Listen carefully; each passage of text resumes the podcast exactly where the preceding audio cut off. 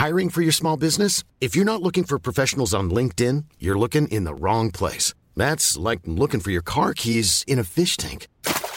LinkedIn helps you hire professionals you can't find anywhere else, even those who aren't actively searching for a new job but might be open to the perfect role. In a given month, over 70% of LinkedIn users don't even visit other leading job sites. So start looking in the right place. With LinkedIn, you can hire professionals like a professional. Post your free job on linkedin.com slash people today. Ready to pop the question? The jewelers at BlueNile.com have got sparkle down to a science with beautiful lab-grown diamonds worthy of your most brilliant moments. Their lab-grown diamonds are independently graded and guaranteed identical to natural diamonds, and they're ready to ship to your door. Go to BlueNile.com and use promo code LISTEN to get $50 off your purchase of $500 or more. That's code LISTEN at BlueNile.com for $50 off. BlueNile.com code LISTEN. Bonjour, c'est Jules Lavie pour Code Source, le podcast d'actualité du Parisien.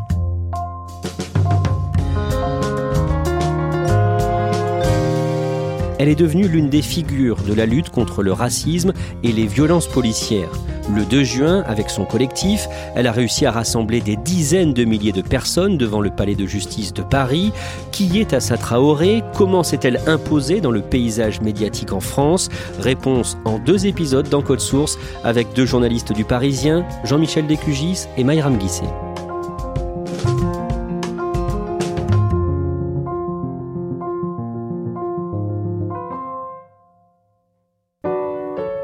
Le 10 juin, à Paris, dans le 10e arrondissement, Assa Traoré organise une conférence de presse dans la rue. Maïram Guisset, est-ce que vous pouvez nous décrire cette scène?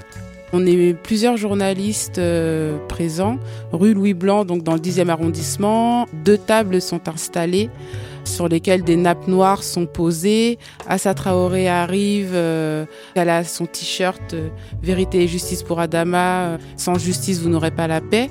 Son afro, elle arrive avec une veste bleue électrique, on la, on la voit dans ce climat, c'est un peu gris. Elle est entourée de Youssef Brakni, militants qui l'accompagnent depuis très longtemps.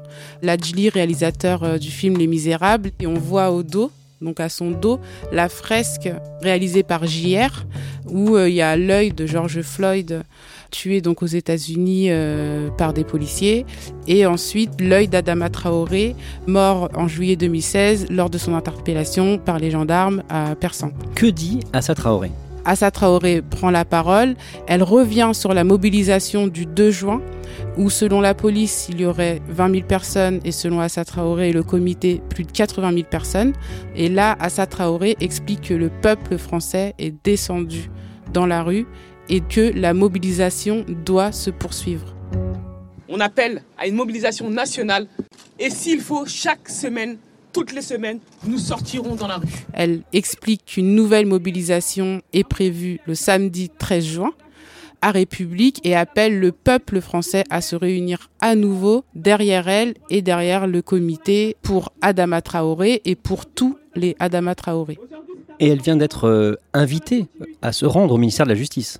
Elle vient d'être invitée et elle refuse avec sa famille de se rendre au ministère de la Justice. On ne demande pas à ce que les discussions se fassent dans un salon de thé de l'Élysée, mais on demande que les actes judiciaires soient faits. Elle explique qu'elle ne veut plus de paroles, mais des actes.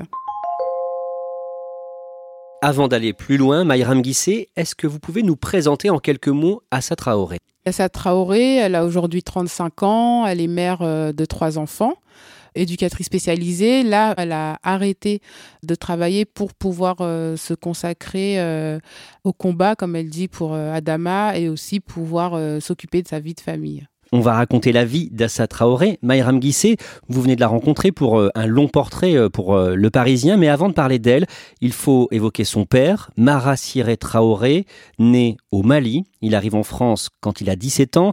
Mara Siré Traoré va d'abord travailler au service propreté de la ville de Paris, puis devenir ouvrier de chantier, et il aura plusieurs femmes.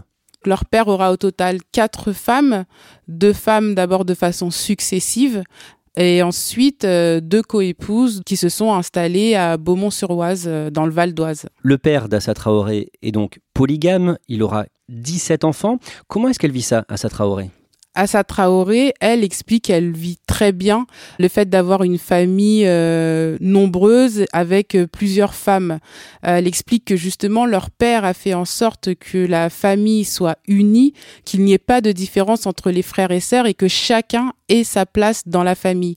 Ils ne disent jamais demi-frère, demi-sœur, c'est même une insulte pour eux, c'est on est tous frères et sœurs. Elle explique que les épouses de son père sont ses mères. Donc elle dit j'ai quatre mères et euh, j'ai 16 euh, frères et sœurs. Les deux premières femmes étaient françaises, les deux euh, autres femmes étaient du Mali, originaires du Mali. C'est une famille très mixte, métissée, et ils ne font pas de différence entre eux. Où grandit Assa Traoré? Assa Traoré grandit à Beaumont-sur-Oise, dans une petite commune du Val d'Oise, dans le quartier de Boyenval. C'est des petits bâtiments euh, de 4-5 étages, très tranquilles, euh, plutôt paisibles. Hein, euh. On est loin de l'image d'une cité avec des grandes tours. ça peut surprendre certains journalistes quand ils arrivent, mais vraiment, c'est un quartier calme où la famille vit tranquillement. Mara Siré Traoré meurt d'un cancer en 1999 quand Assa a 14 ans. Elle explique dans son livre euh, à quel point en fait ça a été très très dur pour elle, mais aussi pour toute la famille. C'était un élément très très fort. Alors euh, très tôt, il leur disait surtout de toujours prendre soin des uns des autres et que si un jour un malheur arrive à l'un d'entre eux, il fallait qu'ils soient solidaires le vide laissé par son père euh, est euh, difficile, mais en même temps, elle s'occupait déjà de ses petits frères et sœurs, notamment euh, à la naissance d'Adama Traoré et Awa Traoré, qui est sa jumelle. Elle s'occupait tout le temps d'Adama Traoré. Elle a un peu ce rapport mère aussi à son petit frère, et elle est un membre de la famille très actif, donc avec des responsabilités. très tôt, elle sait par exemple qu'elle veut être éducatrice spécialisée un jour où un éducateur spécialisé fait une intervention euh, dans sa classe. Elle est éducatrice spécialisée à Sarcelles quand sa vie bascule à l'été 2016, le 19 juillet 2016. On va rappeler les circonstances de la mort d'Adama Traoré. Avec vous, Jean-Michel Descugis, vous faites partie du service police-justice du Parisien. Ce 19 juillet 2016, les gendarmes cherchent l'un des frères d'Adama Traoré. Pourquoi est-ce qu'ils le recherchent d'abord? Les gendarmes le recherchent sur réquisition judiciaire euh, dans une affaire d'extorsion de fonds sur une personne euh, vulnérable. On le soupçonne d'être rentré avec trois personnes dans la maison d'un couple dont la femme était euh, sous curatelle et d'avoir violenté ce couple et de leur avoir volé un peu d'argent et des objets de valeur. Ce frère, c'est Bagui Traoré et il sera condamné pour cette affaire. Bagui Traoré sera condamné à 30 mois quelques années plus tard. Adama Traoré, lui, il a déjà fait de la prison? Il est connu dans la ville par les services de gendarmerie notamment, mais aussi de la police. Il est, comme on dit, inscrit au, otage, hein, c'est aux antécédents euh, judiciaires, et il a fait de la prison, un court passage en prison, euh, en détention provisoire. Que se passe-t-il ce jour-là à Beaumont-sur-Oise? Alors on est en plein après-midi, trois gendarmes du peloton de surveillance et d'intervention de gendarmerie de l'île Adam euh, repèrent Bagui Traoré euh, près d'un bar. Il est accompagné d'Adama Traoré qui est avec son vélo. Alors les gendarmes disent à ce moment-là qu'ils ignorent qu'il s'agit d'Adama Traoré. Bagui Traoré va se laisser interpeller sans résistance, mais Adama va s'enfuir en courant. Aussitôt, il est pris euh, en chasse par euh, deux des gendarmes. L'un d'entre eux va le rattraper à peu près 450 mètres plus loin, dans un parc au centre-ville, va le mettre à terre, le maintenir avec, euh, selon un témoin, son genou dans le centre du dos et mettre ses mains dans le dos. Le deuxième gendarme va arriver et va parvenir à le menotter. Ensuite, ils vont le relever et ils vont prendre la direction de la voiture de la gendarmerie. Sur le chemin de retour, il va demander de faire une pause parce qu'il est euh, très essoufflé. Il a décliné son identité. C'est là que, soi-disant, les gendarmes apprennent qu'il s'agit d'Adama Traoré et il va se reposer quelque temps. Il n'y a plus qu'un gendarme qui le surveille. Et là, un homme, semble-t-il une connaissance d'Adama Traoré, va intervenir, va s'interposer pour libérer Adama Traoré. Le gendarme va frapper au visage cet homme. S'ensuit une bousculade. Ils vont se retrouver à terre. Adama Traoré va en profiter pour s'enfuir une nouvelle fois. Et euh, ce tiers qui est intervenu va aussi euh, s'enfuir une autre fois. Et là, il est 17h14. Euh, Le gendarme qui reste appelle en renfort une patrouille.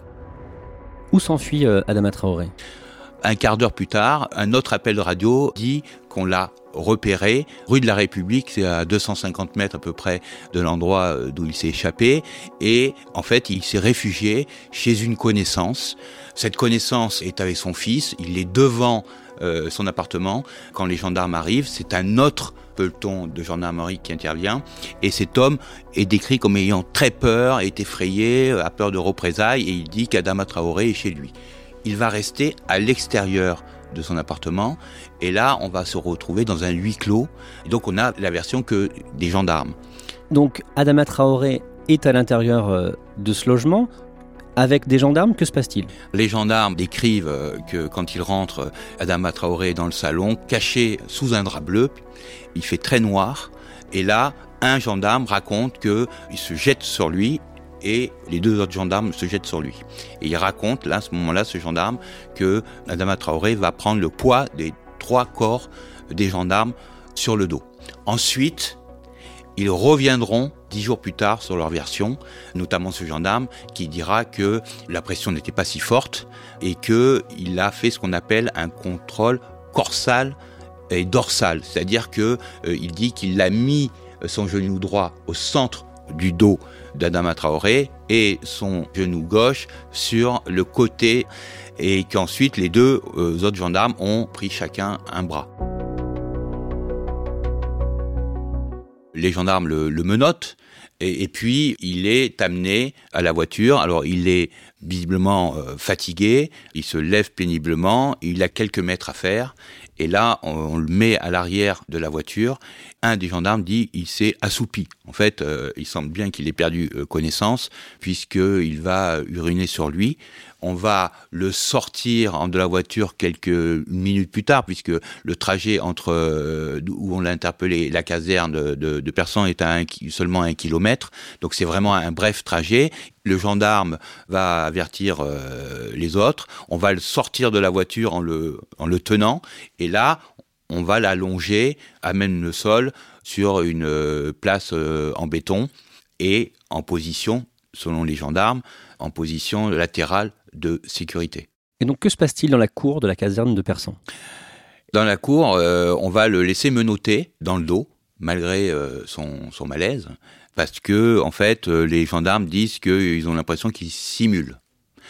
Quand les pompiers vont arriver à peu près six minutes plus tard, parce que les gendarmes appellent les pompiers malgré qu'ils pensent qu'ils simulent, un des pompiers, le plus expérimenté, va dire qu'il trouve Adama le ventre contre le sol, la tête euh, à même euh, le sol, les mains menottées dans le dos.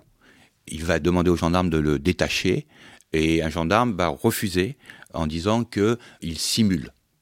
Et une deuxième fois, ce pompier va demander à ce qu'on le détache, et là, on va le détacher. Les pompiers euh, appellent le, SAMU, qui va arriver euh, assez en retard, parce qu'il y a un problème d'adresse, ils se trompent d'adresse en fait, et ils arrivent à 18h19, il va avoir des opérations de réanimation pendant plus d'une heure, mais ce sera en vain. Une chose est certaine, Jean-Michel Lécugis, d'après les autopsies, c'est qu'Adama Traoré est mort d'une asphyxie. Oui, c'est la seule certitude qu'il y a dans le dossier d'un syndrome asphyxique. La première autopsie évoque des lésions d'allure infectieuse. Une infection. Une infection. La contre-autopsie, qui euh, arrive quelques jours plus tard, elle ne parle plus que de syndrome asphyxique et balaie cette infection. Si on revient juste après la mort euh, d'Adama Traoré, Maïram Guissé, dans les heures qui suivent, les gendarmes ne vont pas tout de suite dire ce qu'il s'est passé à la famille Traoré. Effectivement, les gendarmes euh, n'expliquent pas tout de suite ce qui se passe à la famille Traoré. La mère d'Adama Traoré se rend à la gendarmerie parce qu'on lui explique que son fils a été interpellé et qu'il ne serait pas bien. Elle s'inquiète, elle va demander euh, qu'est-ce qui se passe et on refuse d'abord euh, de lui répondre. Pendant plusieurs heures, on ne lui dit pas que son fils est mort. Donc dans la famille, ils sont dans euh, l'incertitude, le flou, l'inquiétude. Euh, elle ramène un sandwich, euh, je crois que c'est un kebab pour son fils. Elle retourne chez elle, mais on lui redit à nouveau que, ça va pas, qu'Adama ne va pas bien. Ça, c'est des bruits dans, dans le quartier, et donc elle y retourne. Il a fallu vraiment insister avant qu'une personne de la gendarmerie annonce à la famille euh, le décès d'Adama Traoré. Euh, et là, c'est le drame pour toute la famille. Quand elle apprend la mort de son petit frère, Adama, Assa Traoré se tape la tête contre les murs. Elle comprend pas, elle est justement avec un groupe de jeunes en vacances en Croatie. Elle les a amenés en vacances dans le cadre de son travail d'éducatrice spécialisée. Et elle, reçoit, euh, je crois que c'est un appel euh, qui la plonge pendant un temps dans, le noir. Elle, se dit que c'est pas réaliste, quoi. Donc elle veut qu'une chose, c'est revenir euh, à Beaumont-sur-Oise, être auprès de sa famille. Mais voilà, c'est un, c'est un basculement. Jean-Michel Lécugis, que dit le procureur sur les circonstances de la mort d'Adama Traoré? Bien, le procureur Yves Janier va un peu parler hâtivement, alors que les investigations n'ont pas commencé il va dire qu'Adama Traoré est décédé euh, suite à un malaise en euh, excluant in facto le rôle des gendarmes, en tout cas la responsabilité éventuelle des gendarmes.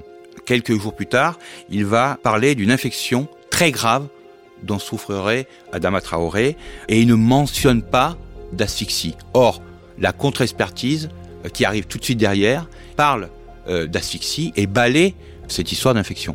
Donc, à ce moment-là, la famille, mais aussi euh, les avocats, euh, la presse, a l'impression que Yves cache quelque chose, ne dit pas toute la vérité. Et l'avocat, euh, maître Bouzrou, de la famille, va obtenir le dépaysement de l'affaire qui va être transféré à Paris et trois juges d'instruction vont récupérer le dossier. Après la mort d'Adama Traoré, des émeutes vont avoir lieu plusieurs soirs de suite à Beaumont-sur-Oise. Jean-Michel Lécugis, que se passe-t-il pour euh, les gendarmes qui ont participé à l'interpellation d'Adama Traoré? Rien. Euh, disons qu'ils ne sont pas suspendus. Ils vont demander leur mutation qui sera acceptée. Et je crois même qu'ils vont recevoir euh, une prime. Alors pas pour évidemment avoir interpellé Adama Traoré, mais ils vont recevoir la prime que tous les gendarmes reçoivent. Merci à Jean-Michel Descugis et Mayram Guisset. Dans le prochain épisode de Code Source, nous verrons comment Assa Traoré va réussir à fédérer autour d'elle pour arriver à la manifestation d'ampleur du 2 juin à Paris. Code Source est le podcast d'actualité du Parisien, disponible chaque soir du lundi au vendredi. Cet épisode a été produit par Stéphane Geneste et Myrène Garaïco-Echea, réalisation Julien Moncouquiole. Si vous aimez Code Source, n'oubliez pas de vous abonner et de laisser un commentaire sur euh, votre appli de podcast préféré, comme Apple Podcast ou Podcast Addict. Vous pouvez aussi nous écrire source at leparisien.fr.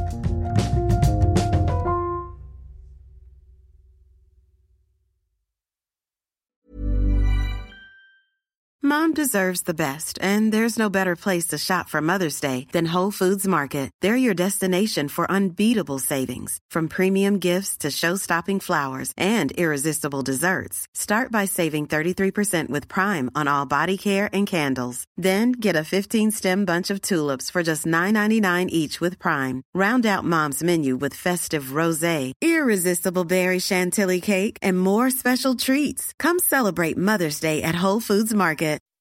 When you make decisions for your company, you look for the no-brainers. If you have a lot of mailing to do, stamps.com is the ultimate no-brainer. Use the stamps.com mobile app to mail everything you need to keep your business running with up to 89% off USPS and UPS. Make the same no-brainer decision as over 1 million other businesses with stamps.com. Use code PROGRAM for a special offer. That's stamps.com, code PROGRAM.